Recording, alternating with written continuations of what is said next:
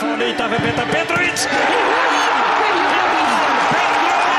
Trelleborg vinner derbyt och Malmö FF förlorar med 1-0. 1-0 för Trelleborg! Succé för Trelleborg! Trelleborg tar tre poäng. Trelleborg kvitterar i 92.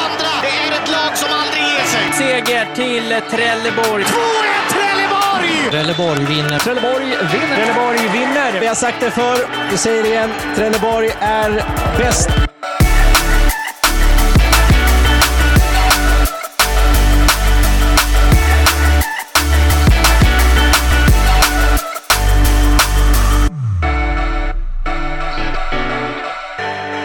Då tar vi väl helt enkelt och rullar in i ännu ett avsnitt av Palmpodden. Som alltid, kul att ha er med. Förra matchen blev en fin, fin vinst. Tyvärr var jag inte på plats själv, däremot så hade jag turen att kunna titta ganska mycket på matchen och när jag jobbade. Det var lite lugnt på jobb under de timmarna helt enkelt, så jag missade inte så supermycket. Men en som var på plats var ju förstås du Sebbe.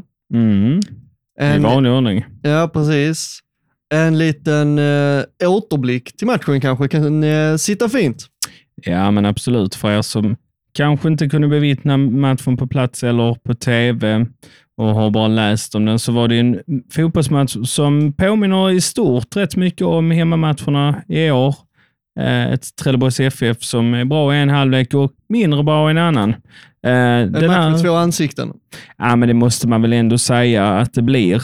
Ehm, om man ska börja i rätt ända i första halvlek så tycker jag att det är taggat TFF som kommer ut eh, dikterar villkoren med ett väldigt lågt stående Norrby som vi pratade om inför avsnittet.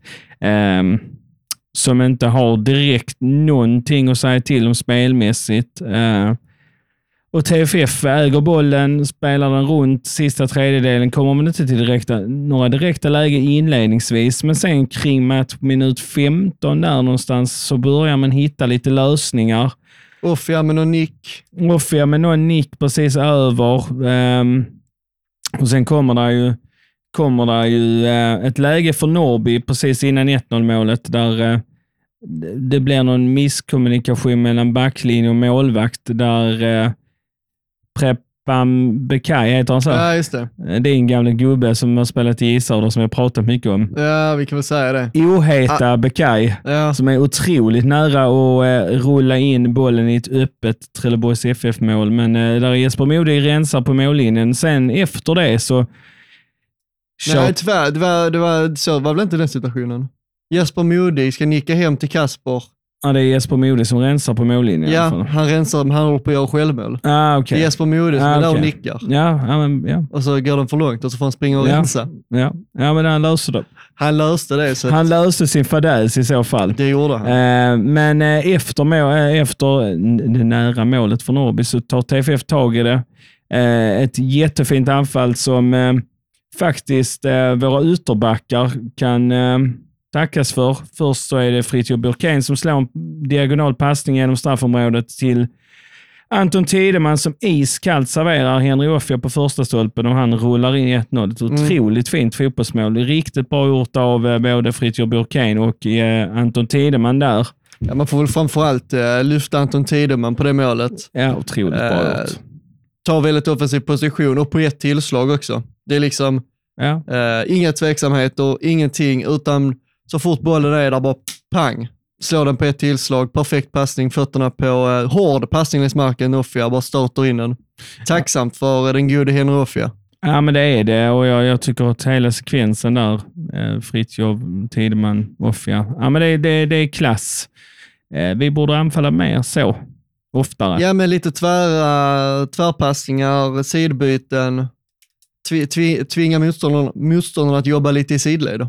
Ja, och man ser ju direkt när vi, när vi väl löser den ekvationen så, så blir det farligt. Eh, sen hinner det inte gå mer än två minuter, vi står- eller en och en halv till och med, där bollen återigen hamnar ute på ett, ett svepande inlägg ut på Anton Tideman på kanten som väljer att bränna in bollen på volley. Eh, som hamnar till Herman Hallberg som på något sätt bara får vidare bollen till Haris Birkic som gör 2-0. Och det får man väl eh, stanna upp i hans målfirande. För det har ju blivit lite en diskussion på sociala medier. Vi kan ju fördjupa Mm. oss kanske mer med ett hyschtecken med klacken för att sedermera fira riktigt ordentligt. Men eh, det var nog mycket känslor i Haris Birkic vid, i, sam, i samband med 2-0-målet, helt klart. Um, sen är det väl inte så jättemycket mer i första halvlek att tala om. Ehm, I andra halvlek händer det väldigt mycket. Uh, Norby eh, gör trippelbyte, eh, kommer in i matchen på ett helt annat sätt, börjar föra spelet likt TFF i första halvlek. Mm. Tycker att TFF blir ännu mer passiv än vad Norby blir i, i första halvleken. Man, blir, eh, man står nästan i knäet på Kasper. Desto längre det lider så blir, faller man desto längre ner och vi har ju sett det straffa sig tidigare. Så man blir ju, man blir ju genast väldigt nervös när TFF eh, faller tillbaka, för man har ju sett det, sett det gå åt helvete förut när de gör så.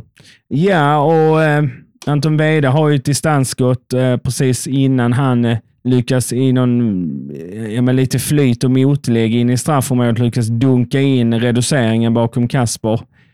Eh, ett riktigt bra skott som är helt otagbart. Och efter det så blir det otroligt nervöst, märker man. Mm. Ehm, TFF eh, slår bara undan och ehm, sen har ju faktiskt Anton Wede ett skott i utsidan av stolpen. Eh, och därefter så har man ju en jättechans när det blir lite kalabalikartat igen inne i straffområdet där Kasper är på väg åt ett håll men, men hinner liksom lyckas vända kroppen åt det andra. Det var knappt styrfart på bollen, men tur var nog det, för annars hade det nog varit 2-2. Då hade vi varit i den där upphållna matcher i år där vi har tappat ledningar till oavgjorda resultat hemma på Vångavallen. Eh, så att denna gången får vi nu tacka vår lyckliga stjärna att vi faktiskt reder ut det. Ja, För men jag- det får man nog göra. Det, det, absolut, det får man göra i den här matchen. Eh, sen är det ju inte så att vinsten smakar sämre, utan Nej. kanske tvärtom och två raka vinster. Men, men jag oroas ändå över utvecklingen och hur det, hur det sker i, i andra halvlek så pass fort också. Att man väljer att gå ner på Trelleborg, går också ner på en fembackslinje som Ja, precis. Micke Witt går in för Harris. Gör ju det i samband med att Nor- Norrby börjar ta över mer och det blir ju en signal till resten av laget att eh, nu backar vi och försvarar, uh, försvarar egen planhalva. Ja, och jag tycker att jag, jag blir lite frågande till, har man inte lärt sig? Mm. Alltså, jag jag Ja, blir precis. ändå lite så, har man inte lärt sig av misstagen tidigare år? Jag tycker det lyser igenom lite grann. Jag, ska, jag är såklart otroligt glad över vinsten och ser mycket positivt, framförallt kanske i första halvlek.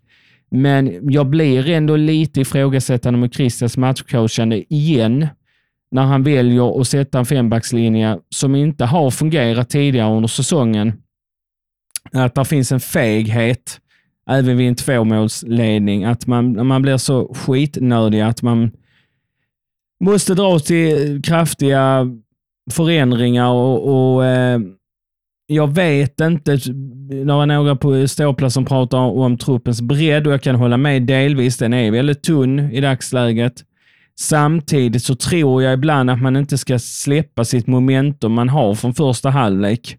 Eh, jag tror inte Christian så här i efterhand är jättenöjd med andra halvleken. Jag tror inte det var tanken att man skulle bli totalt tillbaka, tillbakapressade och eh, inte ha någonting att säga till om. Man kan ju notera att Liam Olausson får ju faktiskt ett friläge i ställning 2-1 på slutet Mm. när Norrby går all in för en kvittering. Får ett friläge, en bra räddning av Norrbys målvakt Anton Kajtoft Ja. och så Sam- får han returen rakt och så bränner Ja. den över. En väldigt iskall eh, Liam Olausson här får man ju säga, formmässigt. Eh, Hade han varit i zonen hade han Ja, nog precis. gjort som många anfallare gör, att vänta ut backlinjen. Att, för att ofta slänger man och täcker sig. Hade han, hade han varit kylig där hade han hållit i bollen och väntat ut läget. Eh, nu blir han lite för het på det och ska raka in den och, och alldeles för mycket vilja i det. jo, Och, ehm, men vi reder ut det, eh, men det känns på temat kanske en flytseger sett till, för jag tycker att Norrby har några fler heta målchanser än vad TFF har sett i 90 minuter. Eh, så jag hade ju inte klagat om det hade blivit 2-2. Så kan jag nog summera det. jag, jag känner lite så här också, om man ska hitta ett sätt att försvara Trelleborg också, så kan jag samtidigt känna så här typ att man går upp i en 2-0-ledning, man sätter sig i en situation där man kan ha den tryggheten, att liksom ha den ledningen med sig.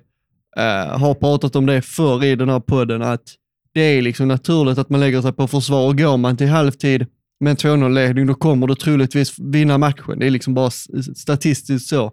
Och vi har haft matcher tidigare där TFF har legat under med typ 2-0 i halvtid, tryckt på i andra halvlek, där, men där vi suttit och sagt efter när vi har poddat att ja, man ägde andra halvlek, men det var för att man tilläts göra det av motståndarna. Det blir lite grann så också i den här matchen där TFF har en 2-0-ledning, lutar sig mot den och försvarar sig. Eh, jag, jag tror ju egentligen inte på den typen av taktik. Min övertygelse är att leder du, eh, vad du än leder med, liksom gör vad du kan för att ånga på, trycka ner motståndarna. För hade TFF liksom haft lite bollinnehav och lite fortsatt passningsspel på Norrbys planhalva vid, vid ställning 2-0, då är det ju Norrby som börjar bli frustrerade. Mm. Då kommer frustrationen och desperationen hos dem där de kanske hugger lite vilt, blir lite eh, vårdslösa in i straffområdet, orsakar dumma frisparkar, frust- frustrerade, tar något onödigt gult kort och så vidare.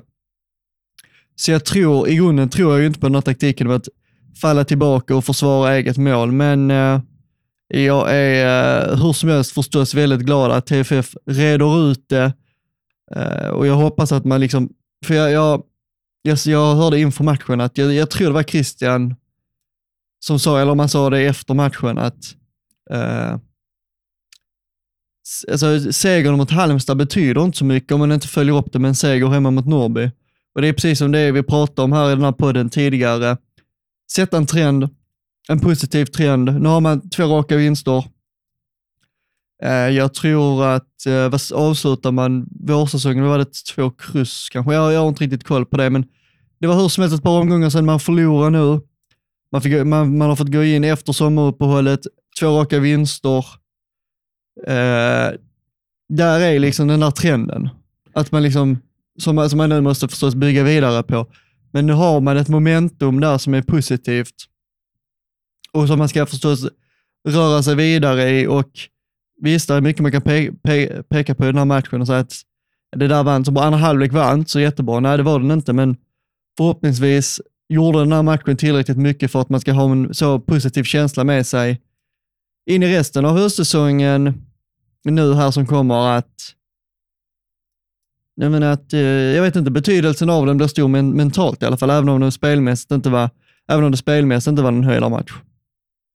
Om man ska liksom Nej, men, det nej, men, nej, positivt på det men sättet. jag, jag håller, där håller jag med dig. Och det, och det, här har nog många suttit när du har, har hållit ditt resonemang och tänkt att nu kommer det komma en urladdning tillbaka med, av negativ eh, aspekt. Men, men jag, jag kan ändå köpa resonemanget att jag tror att det viktigaste i slutet av dagen är att man tar tre poäng och fortsätter det här trendskapandet. Eh, skapar ett moment, vinnande momentum när man tar med sig till nästa match mot, mot Örebro Mm. på tisdag. Eh, man eh, behöver det för att kanske ta den tredje raka segern som man inte har gjort sedan 2019 om jag eh, minns eh, helt rätt. Ja. Jag kan inte minnas att vi, alltså, jag, nu, nu spe, jag spekulerar ska Nej, tilläggas. jag minns inte tre Men jag, jag kan inte minnas tre raka, och jag, vi brukar ha rätt bra koll på det. Eh, jag kan inte minnas att vi har tre raka segrar de sista tre åren. Nej. Jag, kan- jag kan verkligen inte förmå mig att hitta att vi har tre raka segrar. Jag tror verkligen inte det. Men, men skitsamma. Ja, där är vi inte än ändå. Vi är inte där än ändå, men, men man, man suktar ju efter det. Att kanske få både tre och fyra raka segrar. Så att man eh, kan känna att man mår riktigt bra när man går in här i, i katakomberna och ska, och ska podda. Ehm, jag tycker ju någonstans att det enda orosmolnet, förutom att vi kanske tappar andra halvlek, var ju Henry Offias skada. Utbytt, Ja, just det. Ja, den får vi inte glömma bort nu. utbytt i, eh, vad kan det varit, 67, 8. Det kan väl ha varit 20 minuter kvar. Någonting sånt, gissningsvis. Eh, Det var en bra stund kvar på matchen i alla fall när Henry. Offia byttes ut med eh, bandagerat baklå. Jag har faktiskt pratat lite med Henry Offia kring skadesituationen. Och för er som har varit oroliga så kan jag ha jag positiva nyheter. Det är ingen fara med Henry och Ja, han skönt. spelar mot Örebro på tisdag. Ja, för han blir viktig. Han, kommer bli, han, han är inne i zonen nu. Jag, jag det. bekymrade mig väldigt, väldigt mycket i samband med hans skada eftersom Peter fortfarande inte är tillbaka.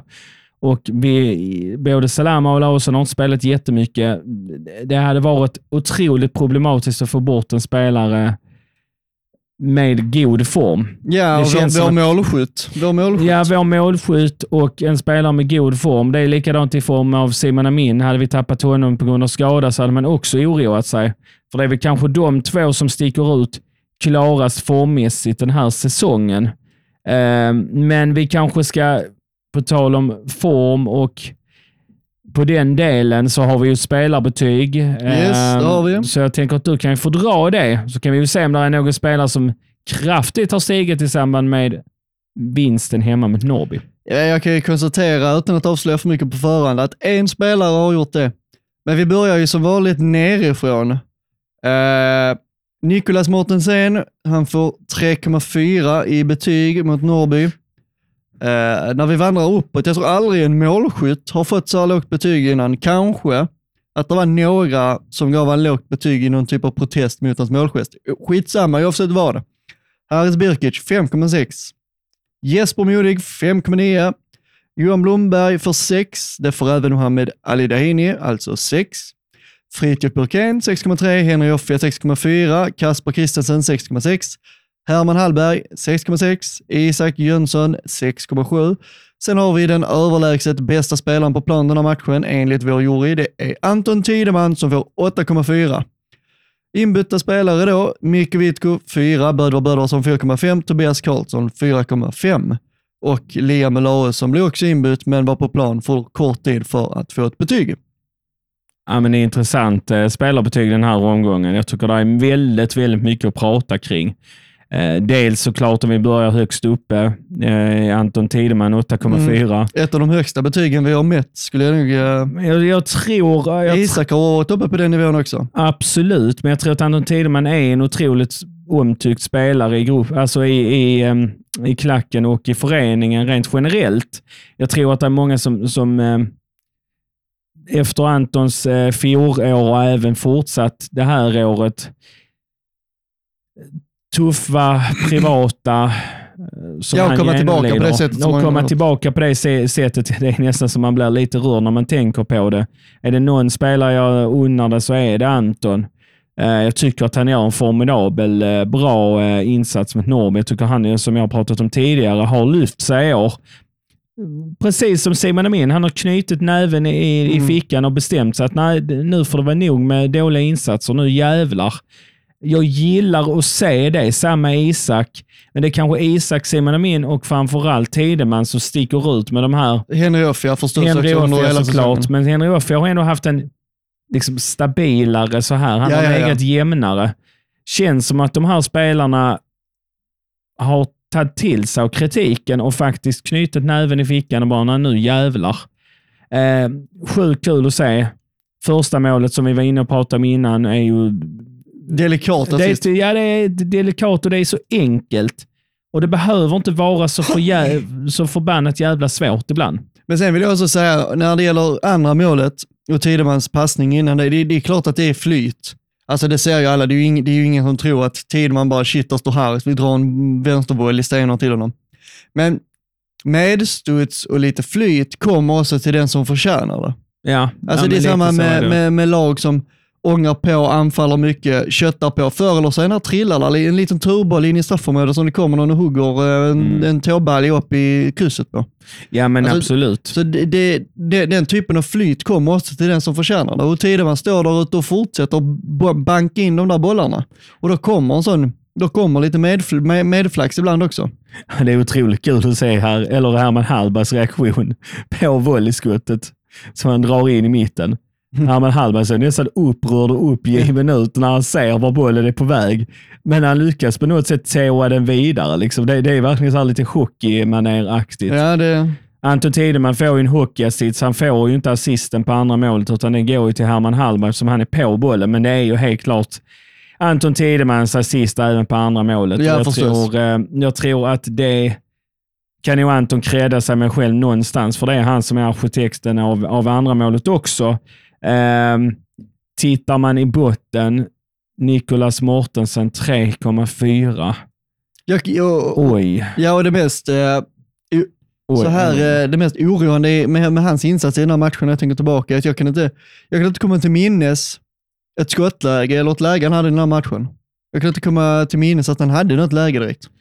Han stångas och, och, och, slåss mycket i luftrummet mot eh, Ja, förstås, men som anfallare ska du göra mer än så. Jag tycker man ser en tendens av ett svagt självförtroende, att han vandrar längre och längre ner i banan. Eh, om det är taktiskt eller om det är för att han söker boll, för att han känner att självförtroendet, självförtroendet inte är där. Jag vet inte, det var några sekvenser där han var ena nere vid egen, vid egen hörnflagga och eh, försökte vinna boll. Alltså kämparmässigt så, så ligger ju inte Nicolas Mortensen på 3,4. Nej, Men spelmässigt så landar han där eftersom han var förväntad att göra målen. mm.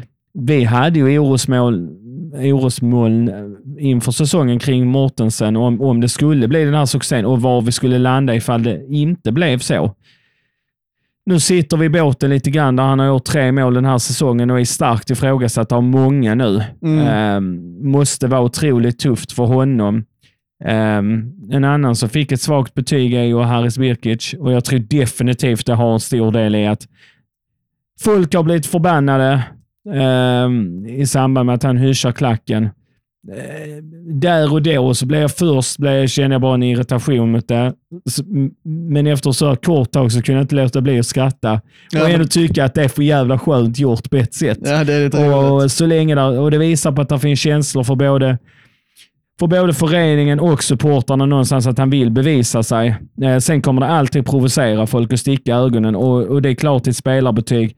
Satt av en jury som är Trelleborgs FF-supportrar så, så kommer det provocera. Ja. Ehm, Ja, men det gör jag det är ju. helt övertygad om att han hade haft ett högre sp- spelarbetyg om han inte hade gjort den målgesten. Då Mm. hade han kanske legat på 6,5, 6,6 men nu, nu, nu landar han på 5,6 i samband med att han gör den målgesten. Jag tycker också det är intressant att Herman Hallberg är bäst på det centrala inomhutfältet i Simon Amins frånvaro. Mm, just det. Där vill jag, jag tycker ändå Mohamed Ali Dahini eller, gör en fin match här också. Ja, men han gör vad, man ska, vad han ska. Han gör, återigen, han gör återigen. sig tremanna mittfältet. Jag, jag tycker ändå att han gör sig bättre på det här eh, sättet vi spelar fotboll i år. Mm. Där han kan Ja, engagera absolut, sig absolut. åt att brunka och, och vinna boll och kämpa och slita. Där han inte behöver bli så delaktig i det offensiva, för det behärskar han inte på samma sätt som varken Harris eller Herman Hallberg. Mm. Jag tycker att Herman Hallberg har en mycket mer framåtlutad eh, positionering i den här matchen och tar väl lite Simon Amins roll och gör det på ett strålande sätt tycker jag. Jag tycker han är, han är delaktig i så mycket i uppspelsfasen, eh, framåtlutad. Eh, tycker att han är riktigt jävla bra i den här matchen. Och Ja, där är mycket frågor att ställa kring en eventuell startelva när alla är tillbaka. För nu har både Herman och Ali, Ali Dahini gjort bra insatser. Eh, Harris gjorde mål. Simon in borta. Det kan inte vara lätt för Christian Heinz och Stefan Jakobsson att sätta ut ett centralt inomhutfältspar. Och sen ska vi ändå ha att Mo är borta. Mm. Eh, Mohamed Said också borta. Där, där är ju fem stycken som kamperar där på, på mittfältspositionerna. Eventuellt sex om nu, när en spelare som vi kan prata om sen kommer in i form av Johan Blomberg, kanske får ta steget in. Eh, det kan fan inte vara lätt alltså. Ehm, men det är bra. Det är nyttigt och det är hälsosamt att vi har den situationen. Förhoppningsvis kan vi ha det resten av säsongen. Att våra inomhusfältare står för bra insatser. Ja, och om man pratar om det här med tunn trupp och så vidare, då kan vi i alla fall eh, prata om att inomhusfältet har eh, stor och sund konkurrens och att eh, där gäller det ju verkligen att ta varje chans man får och prestera varje gång man är på banan. Där, eh, där snackar vi liksom, ja men där snackar vi liksom eh, en högre kravbild. Ja, jo, men så är det väl. Jag antar det. Så, så är det väl och jag, och, jag, och jag tror att vi behöver förstärka på andra delar på, i vår trupp eftersom jag tycker att vi står ganska gott ställt på både, dels på målvaktssidan, att vi ändå har, jag vet att det är många som kommer kritisera mig nu, men vi har ändå eh, Anders, när vet han, Andreas Larsen och Kasper i målet. Eh, vi har en stabil eh, centrallinje där bak och ja, i form nu med Tideman och, Bödvar så har vi, ju, har vi det rätt gott ställt rent försvarsmässigt. Det är offensivt vi behöver få in kraft. Mm. Det, det, börjar mer och mer tydas där i form av en svag Ja, alltså en en, svag, anfallare. ja, en svag anfallare. Ehm, så att det är, ju, det är ju intressant vad som hände, hända ska så att säga. Ehm, Sannoliken. men eh, vi kanske ska gå in lite grann på kri- kring vad, vad det verkligen snackas om nu sista dagarna eh, kring eh, innan fönstret öppnas. Det snackas ju definitivt om, och jag har fått höra från flera håll, att Felix Hörberg är helt klar för Trelleborgs FF. Återstår ju att se. Jag tror ju på det helt och hållet i hjärtat när det är officiellt, men när man har hört det från så många håll som jag har gjort så, så har jag ju svårt att se att det inte skulle stämma. Vad, om vi leker med tanken verkligen att Felix Hörberg är Ja. klar, vad är det han bidrar med? Alltså framförallt bidrar han ju med fart på högerkanten på ett sätt som Johan Blomberg kanske inte har. Johan Blomberg är ju en hårt jobbande ytter, men i det offensiva spelet ibland lite endimensionell. Eh, det är som jag sagt förr, står mest och slickar kanten och slår in inlägg. Men Felix Hörberg får man ju betydligt bredare verktygslåda eh, offensivt. Man får en spelare som kan utmana en mot en. Får en spelare som eh, kan avsluta, göra mål, göra poäng. Eh, det kan ju förstås Blomberg också, men han tar sig inte till de ytorna lika ofta.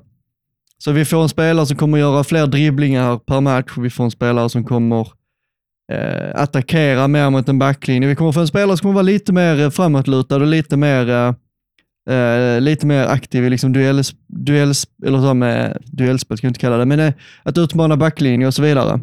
Eh, så överlag bara en bredare verktygslåda på högermittfältet får man i, eh, i Felix Öberg. Men någonting som ändå slår... Mycket fart också. Ja, men och jag håller med dig. Farten och, och det här eh, att utmana, utmana försvaret och komma runt kanske lite grann på ett petarsätt. Eh, jag, jag skulle kanske säga mer att Felix använder sig av sin fart, eh, av hastigheten han har, snabbheten, kvickheten i rörelserna. Jo, det är den här Eh, funktionella snabbheten också, ja. där du är snabb med boll också. Ja, ja. Eh, men, men det ställer ju då trots allt en fråga som jag tänker att du ska få svara på. Ja. Vad händer med Johan Blomberg? Trots allt kapten, Mm. vilket innebär att rent historiskt och rent så här när man tittar, så är det ju, om man tittar på, ja, spelar inte någon vilken klubb det är, lagkaptenen sitter alltid väldigt hårt i Mm. startelva. Så är det. Var hamnar Johan Blomberg om Felix Hörberg verkligen kommer in på en högerflank? Ja, då hamnar han ju någonstans som inte är högerkanten, så är det ju bara. Det är ju Felix Öberg där i så fall. Uh, jag, det, det är så svårt att säga. Jag ser väl egentligen bara en öppning på innermittfältet i så fall. Att han får flytta in och spela innermittfältare. Det blir alltså ännu tajtare på innermittfältet Ja, i samband med att Ja, Felix precis. Ju kommer bli in. det. Men jag ser ju ingen, jag ser, jag ser ingen öppning någonstans. Alltså, med den spelstil Johan Blomberg har, har, har jag svårt att se att han ska spela vänstermittfältare. Nej, och jag tycker framförallt inte i dagsläge med Henry Offias eh, succéform han faktiskt har haft Nej. ute på kanten ska vara där. Eh, Kanske är det så att eh, En forwardsroll kanske på något sätt. Ja, eller, eller den här... Eh, jag, jag tycker en, en värvning av Felix Hörberg öppnar också upp så många olika situationer man kan spela på. Ja, man det, kan verkligen peta in Pe- Petar Petrovic när han är tillbaka i en central position, mm, där man behåller Offia på den ena kanten, Hörberg på Mm. den andra och, och Peter i mitten. absolut. Eh, så där, där är väldigt många situationer som kan ske i en startelva i och med att Felix kommer in. Och Jag tycker det ger en otrolig trygghet någonstans om Fritiof Burkén skulle gå sönder eller vara borta. Nu är han ju aldrig det, men om, om, Ja, om det, det skulle händer, hända så, så har man någonstans en lösning i att Felix kan gå ner och spela högerback också. Eh, som sagt, hört det från flera håll, har svårt att se när jag har hört det från så många håll att det inte skulle vara så. Har ju varit på tapeten länge och känns ju som ett självklart nyförvärv om alla parter kommer överens så känns det ju som att det är ju inte något som är helt otänkbart. Eh, eftersom man är hemmahörande i regionen också framförallt så känns det inte helt otänkbart. Um, sett att det var någon, några som har skrivit kring en eventuell övergångssumma och sånt här och det är väl någonting som får diskuteras när det faktiskt har kommunicerats ut. För tiden utvisa också. Ja, Det är ju ingen klubb som går ut med det direkt vad de betalar från spelare, utan det, det får man väl veta om man ställer frågan på ett årsmöte. I takt med att Östersund eh, trillar längre ner i tabellen, eh, Så det är klart, som jag pratat om innan, för Felix är det ju en trygghet i att liksom, han kommer alltid få spela, han kommer aldrig bli petad, han kommer ha liksom nu eh, nästan 20 matcher kvar på, till hösten med Östersund där han får spela varje match på favoritposition, var en nyckelspelare. Så det är klart att det skulle kunna tala för att han kanske hade kunnat, hade, hade, hade kanske känt att, äh, men jag, eh, jag går inte denna säsongen just för att han har den tryggheten. Men å andra sidan, hur, så är kanske det inte är så jävla kul att spela i ett lag som har sju förluster på de åtta senaste matcherna. Uh, och som förlorade 3-0 senast mot Utsikten. Så uh, nej, men uh, jag hoppas eh, ryktet stämmer och jag hoppas att om åtta dagar när transferfönstret öppnar att vi kanske har Felix Hörberg bekräftad direkt. Man hoppas ju det. Eh, Ja, men det är ju en grundförutsättning och förhoppningsvis med han kanske och prata lite i podden också. Vi får väl vara snabba på den bollen för det lär väl vara många som är intresserade och få en bit av honom om han skulle komma tillbaka. Eh, en Felix Hörberg som slog igenom i Trelleborgs FF. Eh, I Allsvenskan där 2018. ja. Det, där, är, där är ju något vackert i det om, om det faktiskt blir Absolut. om det blir verklighet att han kommer tillbaka. Och, eh, ja, ja, jag, eh, men jag ser på tillförsikt verkligen fram emot att fönstret öppnar. Nu går man mest och väntar på att det faktiskt ska smälla upp. Eh, Inga direkta rykten ut heller. Det är inte direkt någon sån här, han är på väg bort från Trelleborg eller det är nu utlandsintresse eller vad fan som helst. Nej, i, liksom i fjol var det lite grann lite så, men, men eh, Ja, kring, ju. kring vissa spelare i år har det varit lite tystare. Ehm, men i takt med att fönstret öppnar så tror jag också att det kommer att bli klarare vem som kommer och vem som lämnar. Någon kommer att lämna, garanterat. Ja, det, Ehm, känns eh, lite grann som det här inom ett fältet att någon kan ryka där mm, ehm, i samband med att eventuellt Hörberg skulle komma in då. Eh, och att vi säger eventuellt det är för att det finns många aspekter till att en affär kan vara färdig, men det kan också, ja, där kan hända saker. ja, mycket kan gå fel. Där Alltså, kan är det saker, det kan vara en läkarundersökning och så vidare. Han kan vara klar för klubben och sen är det någonting som skiter sig i elfte timmen. Det är, han är ju, hade ju inte varit den första och inte den sista som det hade varit en done deal med så att säga och att det inte blir något. Mm. Men eh, vi, vi leker med tanke så länge och så får vi väl återkomma kring den 15 när det öppnar.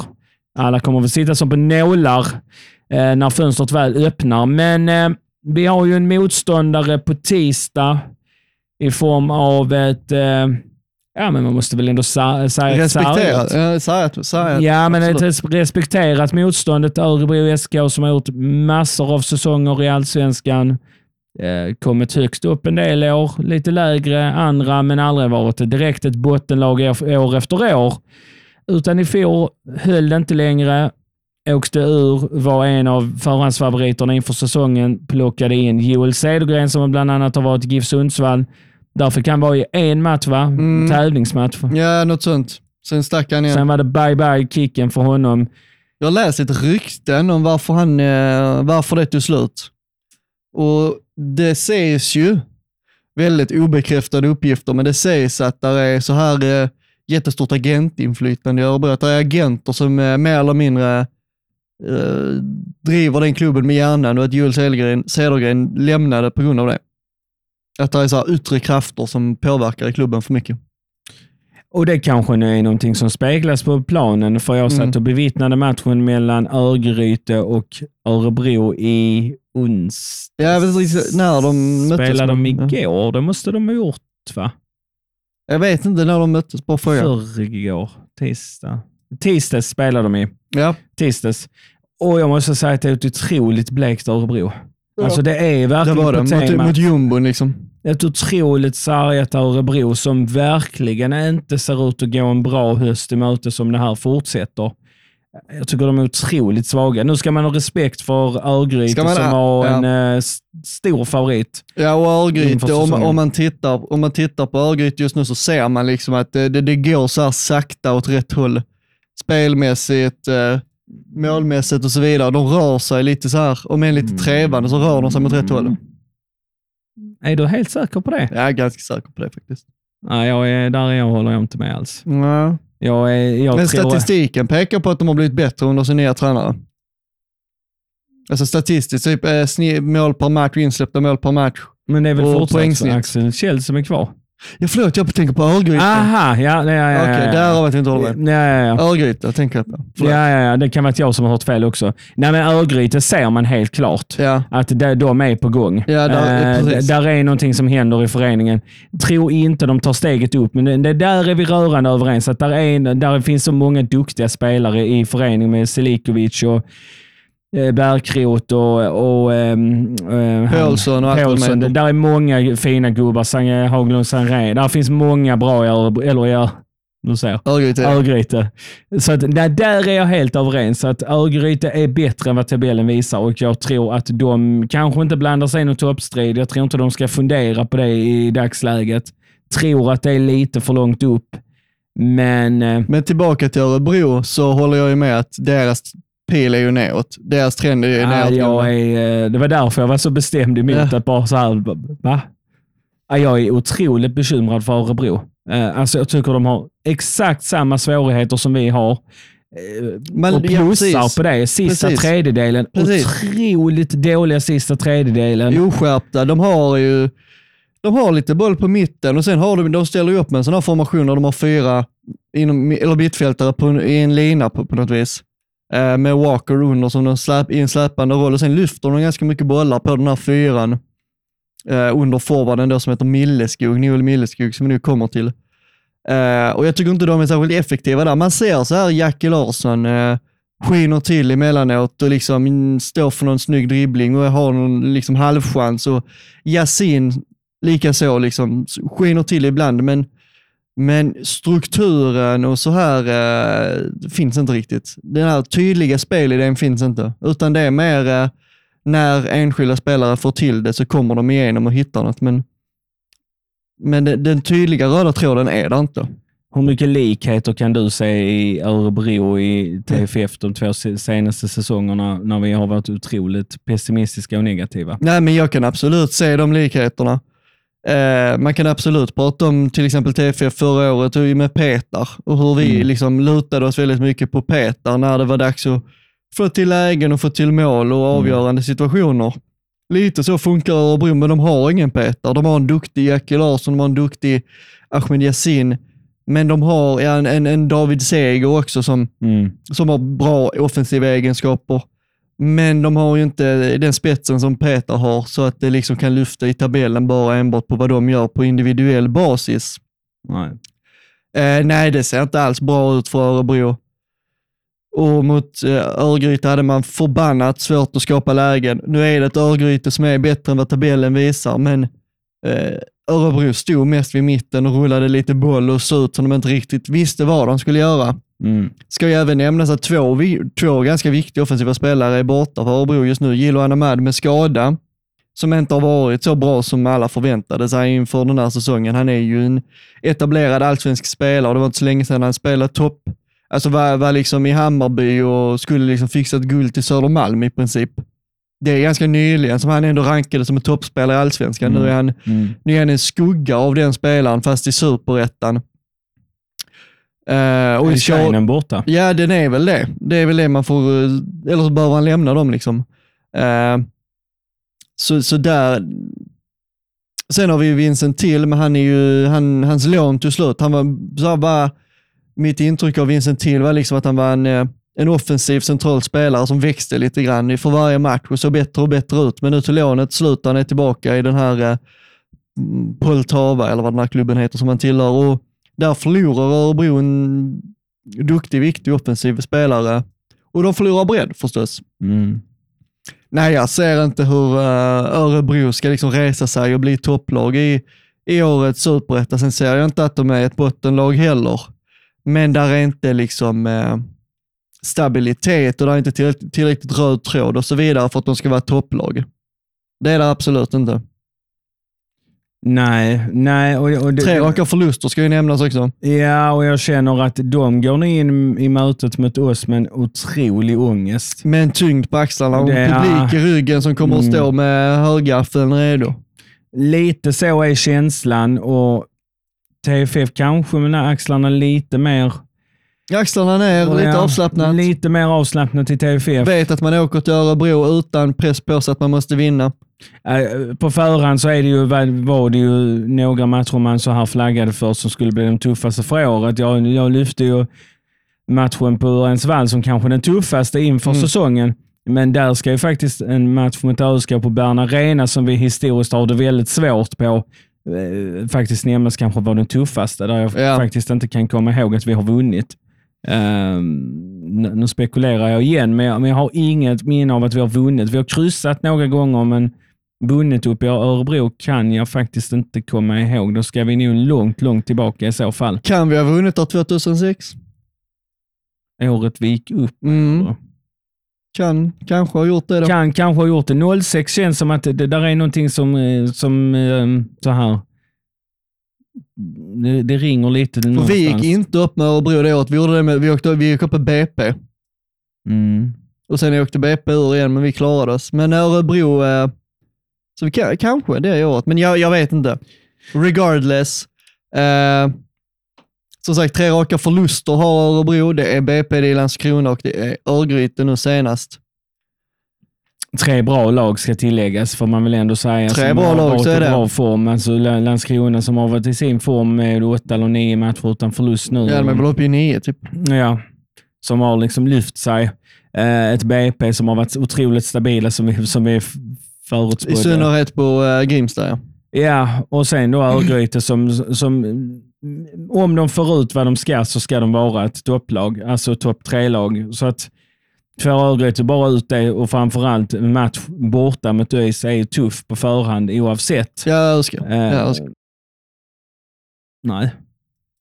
Ja, du menar, okej, ÖIS. det är kvar på, okej, ja. Det, Förlåt. vi har otroliga problem med ÖIS och, eh, Ja. och ÖSK. då. Nej, men det, det är tre tuffa matcher. Vi kan väl bara landa där. liksom. Det är ju det. Eh, Men det säger ju någonting när man förlorar tre raka ändå. Det gör det och det sätter sig någonstans. Då kommer man ju in, in, in i ett negativt momentum där Ja, man har otrolig press och ÖSK har. och i kombination med ryktena som går om att liksom eh, Mm. eh, agentinflytande och en verksamhet som inte är, eh, som inte är skött som den ska och så vidare. Det, det blir ju liksom, eh, det blir problem packat ovanpå problem. Jag ställer mig också frågan till, man har en ung spelare i Milleskog som, Ja, Noel Milleskog på toppen, ja. en ung kille, talang. Är det rättvist att, att förvänta sig att han ska frälsa ett Örebro i år? Nej, det kan man väl inte direkt säga. Nu har jag inte Örebros trupp framför mig, men det var ju inte, det var ju inte riktigt förväntat att Noel Milleskog skulle vara deras eh, anfallare. Ja, det var väl den här Björndal som skulle vara det som gjorde ett så fint, eh, så fin höstsäsong förra året i Västerås på lån. Eh, har väl i stort sett, jag vet, inte, jag vet inte vad som har hänt med honom, jag har inte hört att han skulle vara skadad eller så, så han är antagligen bara petad.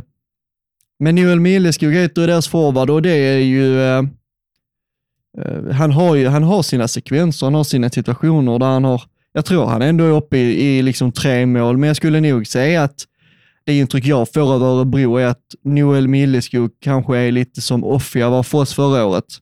Alltså, eh, mer råmaterial än en färdig produkt och en spelare som kanske inte har hemma i en startelva. Mm.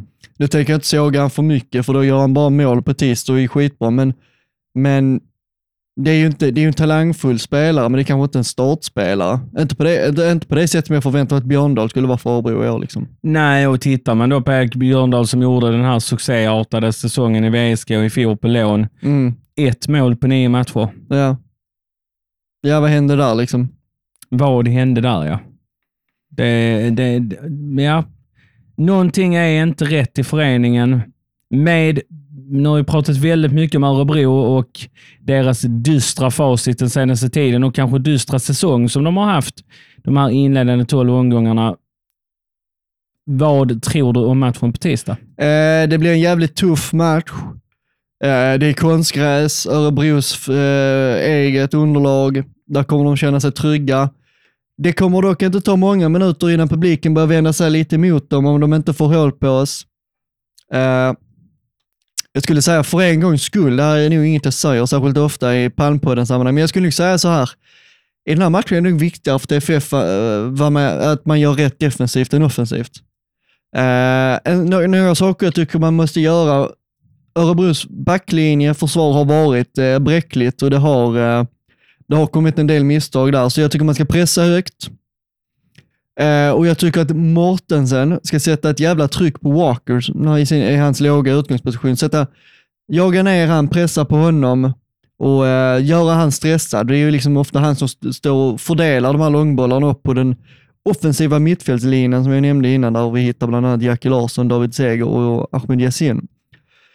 Eh, viktigt, Johan Blomberg vet ju att han är jäkligt duktig på att eh, punktmarkera och på att kriga mot sina motståndare. Det blir ju han som ska hantera Ahmed Yassin.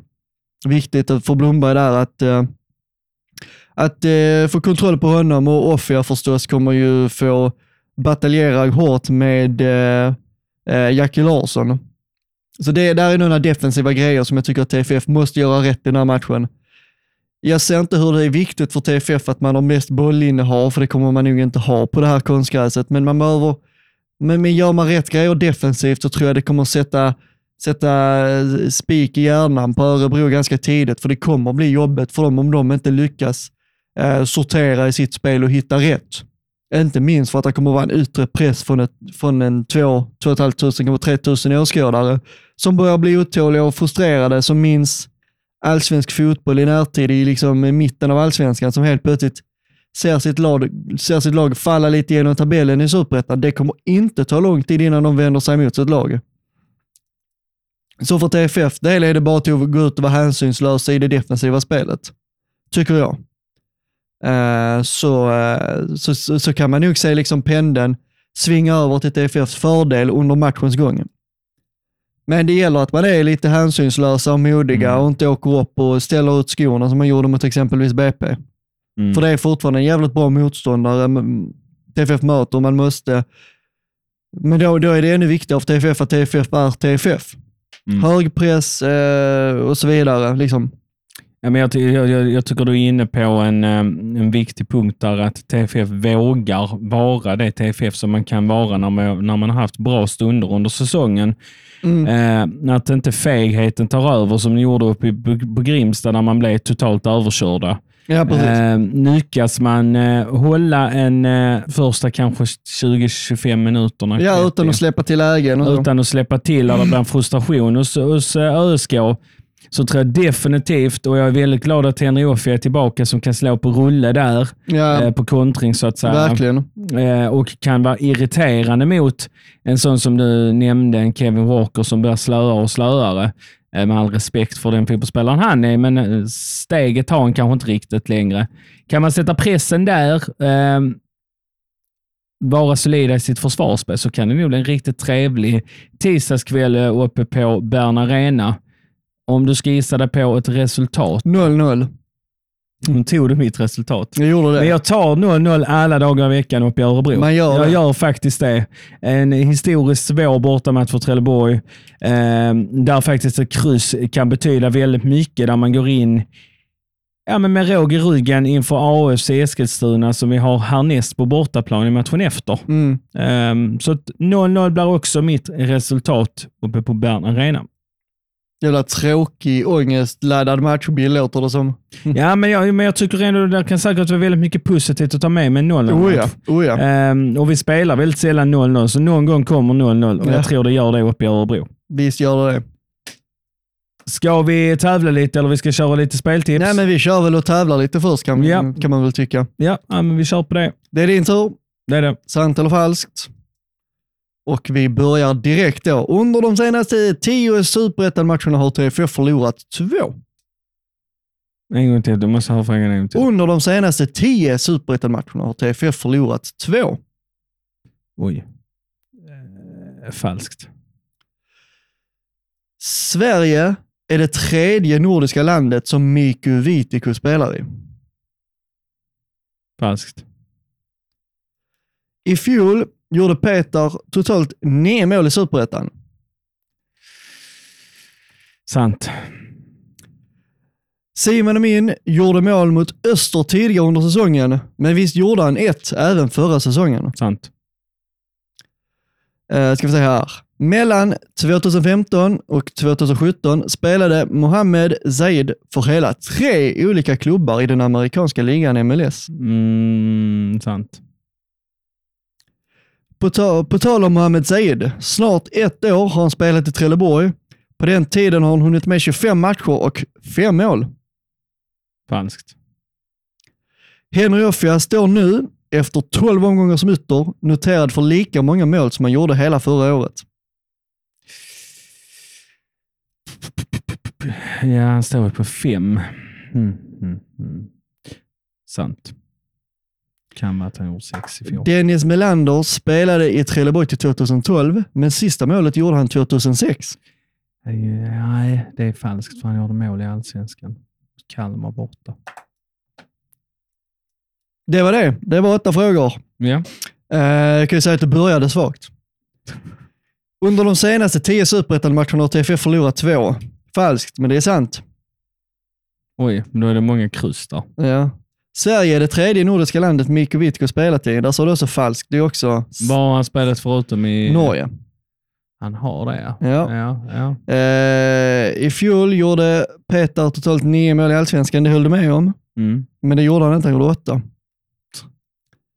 Ska vi se här. Och då eh, Simon Amin gjorde mål mot Öster tidigare säsongen, men visst gjorde han även mål förra säsongen. Det sa du också ja på. ja. Det gjorde han inte. Oj, oj, Så oj. det är fyra raka fel där. Ja. Men sen kommer det en eh, förbättring. Eh, Ja. Mohamed Said i MLS, sant. Det hade du rätt i. Han har spelat i tre klubbar i MLS mellan 15 och 17 under åren han var i MLS. och sen så har du falskt på att han hade gjort fem mål på 25 matcher, för det är också falskt. Han har gjort fyra på 24 matcher. Oj, det var nära trots allt.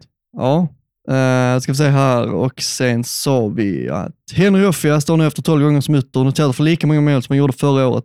Mm. Eh, nej, han gjorde ett mer förra året. Fan, nu höll jag på att säga en ännu fulare svordom, men jag lyckades. Och du hade rätt om Dennis Melander. Han gjorde inte sitt sista mål 2006, det gjorde han 2007 Mot Kalmar. mot Kalmar. Ja, borde jag få en Eh, plus. Tre rätt alltså. tre av åtta. Mm.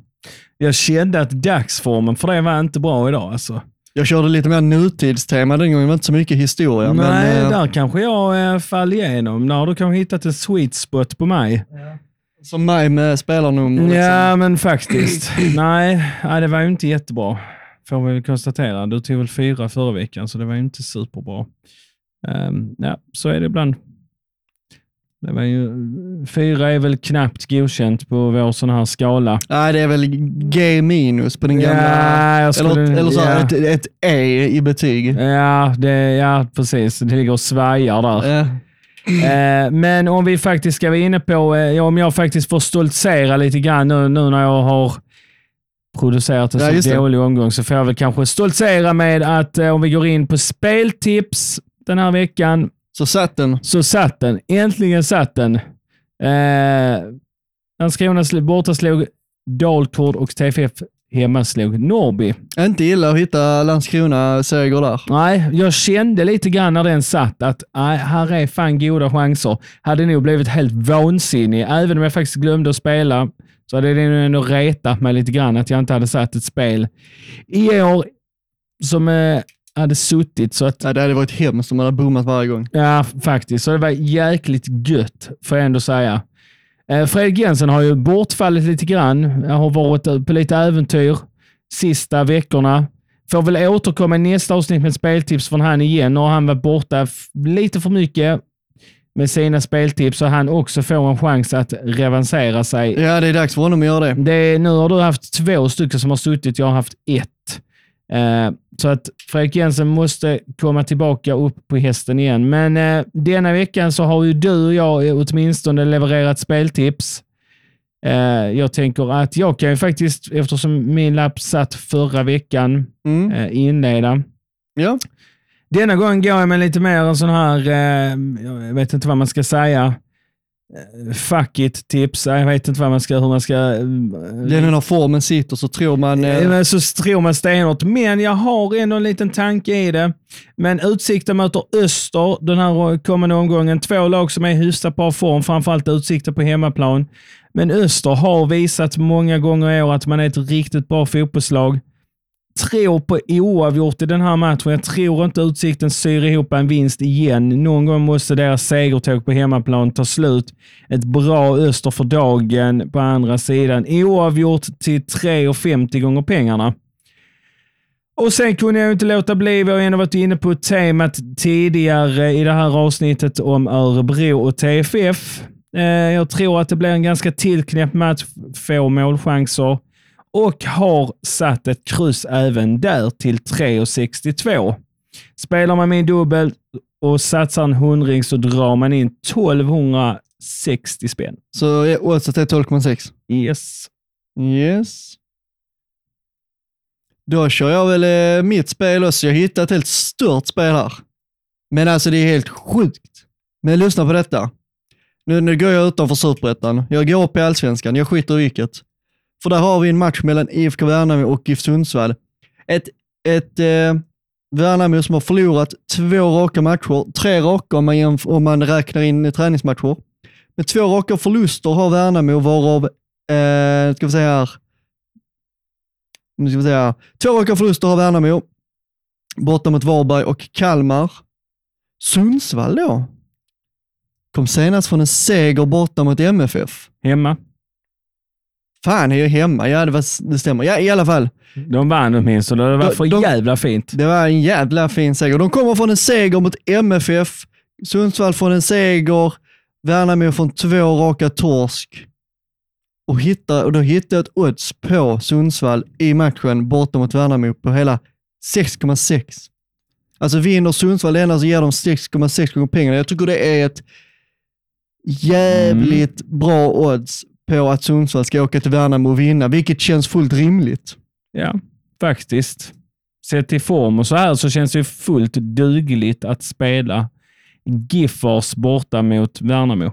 Är GIF Sundsvall som kommer med stor, eh, stor formboost efter att ha prylat till Malmö på, eh, vad deras arena nu heter nu för tiden, jag har ingen aning. En- NP3 Arena. Ja. Och det andra spelet, och det, då tar jag samma som dig faktiskt, det är Örebro mot Trelleborg och det blir ett kryss till 3,62 gånger pengarna. Det betyder att min lilla dubbel här har ett odds på, hör och häpna, 23,89.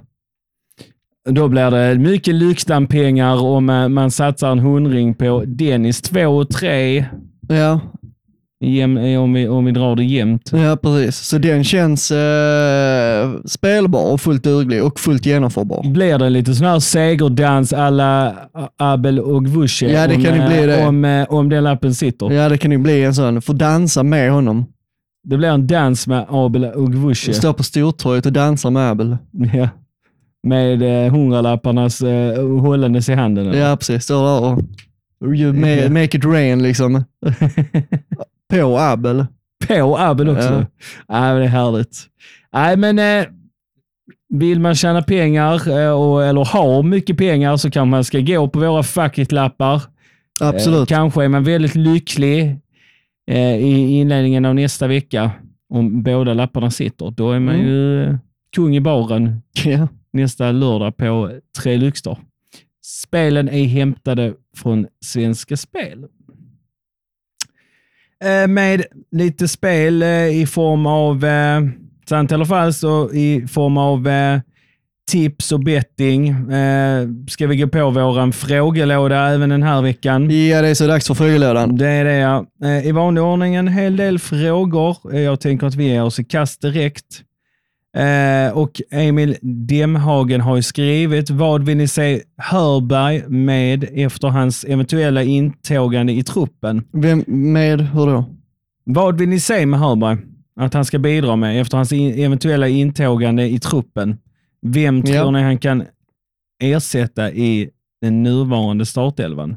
Han ersätter eh, Johan Blomberg på högerkanten och det vi får se är en spelare med en bredare offensiv verktygslåda än Johan Blomberg. Jag tänker att jag bara håller med och nickar. Blomberg är lite endimensionell och med Hörberg får vi eh, ytterligare egenskaper offensivt. Henrik Tegnér har svarat lite grann på Emil Demhagens eh, fråga med att eh, Hörberg på den ena kanten och Offia på andra snedstreck petar på Ja. kanterna. Ja, Mm. man suktar och längtar. Mm. Eh, inte omöjligt, får vi väl svara. Bengt Möller, nyförvärv, vilka ryktas in? Ja, mm, har man haft koll på våra sociala medier så har det pratats om Boman från eh, BK Olympic, eh, Nikolaj Ladan, Det var Skådesport som breakade att Boman drar till sig intresse från en SE-klubb i Superettan som de skrev. Jag undrar vem det kan vara. Eller från en SE-klubb från Söderslätt i Ja, Superettan. bara så här. Vem kan det vara? Jag undrar vem det kan vara. Jag undrar vem det kan vara. Liksom. André Nilsson ställde ju samma fråga också. Ja. Eh, Men eh, ja, det är, väl, det är väl Boman nu man hör liksom. ja, om, om, man, om man bortser från Felix Hörberg så är det väl eh, Ja. Filip Boman som det pratas om. Det är de som två känns liksom. som ett konkret intresse för båda två. Eh, de andra, Ladan, Humet, Islamovic, känns längre ner på listan. Mm. Anton Petersson med en, en rolig fråga även den här gången. Ni måste välja en mittback, Abel eller Abel, får Mm. vi väl säga. Ja, man får väl säga det. Eh, För er som är kanske unga lyssnare. Peter Abelsson, eh, generalen vi hade under många år i vår backlinje. Spelade bland annat för Malmö FF, vann ett SM-guld där. Eh, spelade massa år i allsvenskan för Trelleborgs FF och är ju en ikon, får man väl på något Ja. sätt säga. Det är han. Eh, eller Abel Ogwusche, den eh, segerrusiga dansaren efter matcherna. Eh, främst tänker jag på Halmstad-matchen. Den här bruskiga Abel Ogwusche som, ja, eh, som benknä, benknäckare Abel. Abel. Råskinnet, ja. Ja, vem väljer du? Eh, Peter Abelsson, såklart. Och Wushu kommer eh, högt på den prioriteringslistan vad det lider, men han är inte där än. Nej. Det är enkelt att det är Peter Abelsson fortfarande. Och Inget snack. Nej, det är inget snack. Eh, men Ogwusche kanske om eh, två, tre år, när han har slipats till lite, när den här diamanten har slipats till och eh, han har tagit en startplats i, i truppen och Ja, dansar efter varenda match. Utan tvekan. Han har, det kommer. Men Peter Abelsson är ju något alldeles eget liksom fortfarande. Så bra som han var, det är liksom tillsammans med eh, Jens Slott och Rasmus Bengtsson. Han är ju uppe på liksom med de två bland, de, bland våra bästa mittbackar i, i allsvenskan under 2000-talet, tycker jag. Han är uppe, han är uppe och nosar med dem där, på den, i den statusen. Helt enig med dig. Eh, Henrik Tegnér, som vanligt frän i sina, i sina frågor och konstateranden, men eh, han skriver om potentiell startelva för oss. Peter till vänster, en ny i mitten, Hörberg Mm. till höger, Amin, Hallberg, ny. Bödern, ny, Viking och så ett C bakom, alltså kapten. Björkén och Kasper. Är lika med allsvenskan. Är lika med allsvenskan. Håller du med? Ja, absolut. Eh, Hörberg, nu, nu, nu räknar han ju mer eller mindre in han i en startelva redan. Eh, det kan vara lite tidigt för det igen, men man hoppas ju på det. Men Eh. Peter Boman Hörberg. Ja, precis. Typ så. Eh, absolut, det är väl Boman som ligger närmast. Jag säger, jag säger ändå, ja, fan Hummet in där. Men eh, jag, jag blir lite ledsen också. Offia ska ha en plats någonstans i, det här, i den här truppen. Det känns inte rättvist att peta honom. Så vad sägs som att ingen ny forward petar in där Offia kvar på vänsterkanten. Sen en ny innermittfältare. Jag jag har ju pratat om det. En, eh, en typisk tia fast som innermittfältare. Så in med en sån där och sen en ny mittback eh, bredvid Viking. Jag antar att det är Isak. Vem skulle det annars vara? Nej, men det är såklart att det är Isak. Men det är kanske det nya därför kanske var Abel. King Abel. Ja, sannoliken. Han har Chefen. dansat sig in i våra hjärtan här. Ja, det har han sannoliken gjort. det är sällan att någon dansar sig in i någons hjärta, men han har sannoliken gjort det. Kanske hans insatser och träningsmatcherna också som har bidragit till det. Men, men äh, jag, jag, jag tycker nog att det, det räcker med att Petar Petrovic kommer tillbaka i hans hysteriska Petar-form och så behåller vi Offie på vänsterkanten.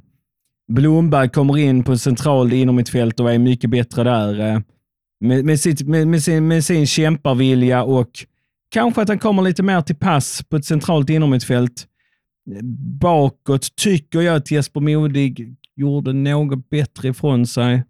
Eh, Mm. Men ja, där, där, är, där håller den lite öppen. Men då måste någon ut i så fall. Eh, sätta C på Isak, absolut. Absolut. Det kanske är så vi får honom att stanna. Jag tror definitivt det hade varit en morot för honom om han hade fått kaptensbilden. Jag kan nog tänka mig det. Eh, Men Bödan på vänsterbacken, ja, jag är lite så här Ja, tudelad det. I dagsläget, nej, Tideman där. Ja, precis. Tiden får ju fortsätta där. Han får fortsätta älga fram. Ja, Man, man, tror du han har lyssnat på avsnittet om älgamål? eh, ingen aning. Han kändes Ingen lite, det kändes som det var ett eh, älgamål när han försökte dro på volley. Ja, ja, ja, ja, just det. Ja, det var Kanske liksom, var det ett älgamål han hade tänkt sig där. han hade älgamålet i sikte där, ja. Det, så kan det nog ha varit. Så han har säkert lyssnat. Eh, men eh, roligt konstaterande där med Henrik och dina tankar. Vi håller med delvis i alla fall. Mm. Eh, Daniel Andersson, han skriver en trestegsraket. 1. TFF har inte förlorat en match med Dahini från start, förvisso bara tre matcher. Men är Dahini en bidragande faktor eller är det bara en slump? Eh, nej, jag tror inte att det är en slump. Jag tror TFF har fått en lite mer defensiv stabilitet med eh, det in i laget och det har bidragit till att, till att man har liksom jämnat ut prestationerna lite grann. Eh, så jag tror absolut att eh, det inte är en slump, utan att Dahini har bidragit med något defensivt som, som vi har behövt för att täta upp där bak. Jag är någonstans inne i, han har varit hårt kritiserad, eller vi har kritiserat honom ganska hårt. Eh, Ja, det har vi absolut gjort, men, vi men- har också sagt att han kommer att vara bättre i ja, tremannamittfält. ja, ja, någonstans så har vi det. Jag tycker också att det, han bidrar med någonting. Vill även flagga för Herman Hallberg att jag tycker att jag tror konkurrensen, att Herman Hallberg är tillbaka, har pushat fram de bästa andra till att prestera. Jag tror det. Ja. Eh, för Herman Hallberg kommer in med sin vinnarinstinkt och då, då måste alla vara på tå. Jag, jag tror det är en sån som Mohamed Ali Dahini lyfts av det också ett steg. Att han vet om att ska jag spela och gå före Herman, då måste jag vara bättre än honom. Och jag tror dessutom Dahini är en sån typ av spelare att han kommer alltid acceptera att hamna på bänken. Mm. Det kommer liksom, han kommer aldrig se sig själv som självskriven i en startelva, så för honom handlar det nog om att liksom alltid jobba väldigt, väldigt, väldigt hårt, för han är nog väldigt, jag tror att han har liksom självinsikt nog till att veta vem, vad, vem, vad han är för typ av fotbollsspelare, vilken, vilken status han har och eh, utifrån det kommer han nog alltid vara liksom medveten om att han kommer aldrig vara självskriven i startelvan. Mm. Ja, nej, men jag tycker det är ett bra resonemang och jag, jag tänker att jag behöver inte fylla i någonting som du säger så välmotiverat känner jag. Du, du är på tå idag. Ja, plötsligt händer det. Har du mer på trestegsraketen? Ja, nummer två. Hörberg in kanske betyder Harris ut. För då kan man de flytta in lagkapten Blomberg på mittfältet. Det kan de göra. För känns som Blomberg verkligen har höjt sig efter uppehållet. Han har varit direkt svag innan tyckte jag. Jag håller med. Mm. Jag tycker Blomberg har varit statisk i sitt sätt att spela fotboll, stått och pumpat inlägg som har varit helt meningslösa, felriktade och jag tycker att han har varit direkt svag. Tyckte Johan Blomberg var en bra spelare i fjol, men i i år har han verkligen zoomat ut insatsmässigt under våren. Ja. Inte alls varit så bra som han var i fjol. Eh, tror att han kan göra sig på ett innermittfält också. Ja, ja det, Men oh, betyder ja. det Harris ut? Ja. ja, det gör det ju. Förstås. Eh, jag håller med om att, eh, eller vi, vi är uppenbarligen överens om att Hörberg vid eventuell övergång kommer peta Johan Blomberg på högerkanten. Och då tycker jag det känns fullt rimligt att man testar Johan Blomberg som innermittfältare. Eh, han har passningsfoten, han har lugnet i sitt spel som man behöver där. Och han har en jävla inställning, han jobbar hårt. Johan Blomberg är nog den typen av spelare som när man tittar live så upplever man han nog i regel lite sämre än vad man upplever på tv. När man ser liksom det hårda jobb han ändå lägger ner i, i det defensiva spelet. Han är liksom en blodigel i ryggen på, på motståndarna i, när de har bollen på hans kant. Är viktig liksom i det defensiva spelet. Uh, inte så mycket liksom i, pre, i första pressen och så som andra spelare, men mer i, i, i försvarsspelet lite längre ner på egen planhalva. Och jag ser inte hur han förlorar de egenskaperna av att få flytta in på ett innermittfält. Så jag eh, hoppas och tror att Johan Blomberg spelar innermittfältare vid en eventuell ankomst av eh, Felix Hörberg. Och jag tror att det är fullt rimligt att det skulle bli så också. Jag tror också i, dels i hans eh, position som lagkapten så kommer han inte flyttas ut, placeras ut i bänken, utan det kommer vara någon, någon annan som kommer få placeras ut där och då kommer det vara Hans Birkic i form av ganska svaga insatser under våren och förra hösten. Så är det. Eh, han hade ju faktiskt en fråga till här. Ja, det var ju inte en trestegsraket genom att vara två frågor. Nej. Har ni tänkt på att det kanske, kanske är så att Isak inte vill vara kvar i TFF? Ja, jag, Ja. tror att, jag tror att den frågan är svår att besvara på, för att jag tror att det, ja, så kan det säkert definitivt vara och att det kanske har blivit så. Alltså, Dels hur han har blivit... det. Ja, men att han kan ha, kan ha tröttnat på att bli petad. Att det är alltid han som får stiga åt sidan. Att han får bära hundhuvudet varje gång man ska peta någon i backlinjen. För jag tycker att han har fått den positionen. Ja, men så det var. Han blev petad hur många gånger som helst och alltid kommit tillbaka. Ja, han var Eh. petad i fjol, kom tillbaka. Petad i år, kom tillbaka. Jag tror med Isak så har det nog ändå, han har ändå varit här under så pass många år nu att han börjar nog själv känna att fan ska inte jag, jag, ska inte jag spela liksom, ja men utomlands kanske eller är liksom lite mer i allsvenskan och så. Och någonstans känner jag att med, vi, vi har så pass många år av liksom lång och trogen tjänst på honom att eh, får han möjlighet att tjäna mer pengar någon annanstans och gå upp en nivå så tycker jag han ska få och ta den chansen. Uh, likt liksom Niklas Westerlund gjorde för nästan exakt ett år sedan. Mm. Så jag, så jag tycker liksom, eh, dyker en möjlighet upp för Isak att ta ett steg upp så tycker jag att han är väl värd den möjligheten och hans lojalitet till Trelleborgs FF har han bevisat gång på gång på gång redan. Eh, ingen kommer att vara gladare än jag om han till slut förlänger sitt kontrakt, men om han går med en känsla att nej, jag vill inte fortsätta här så tycker jag att det är helt okej också, för han har varit lojal i så pass många år nu och varit med i i, i to, tunga tider. Han var liksom inte en av de som lämnade när det gick dåligt. Tvärtom, han har alltid varit kvar. Han har alltid varit lojal. Eh, så för mig, är det, är, det, är, det, är det så att han känner nu att han vill lämna, att han vill vidare och göra något annat i sin karriär, så tycker jag att han har nått en punkt där han är värd det. Hans lojalitet går inte att ifrågasätta oavsett liksom vad, han, vad han tar för beslut härnäst. Nej, och jag, jag, jag fyller väl kanske i här att jag tycker också att Dels så har Isak varit med, om, eh, varit med en del av TFF under en massa svåra år och tuffa år. Både mm, säkert för honom på ett personligt plan där man känner att man inte kommer kanske upp i nivån som man vill med laget.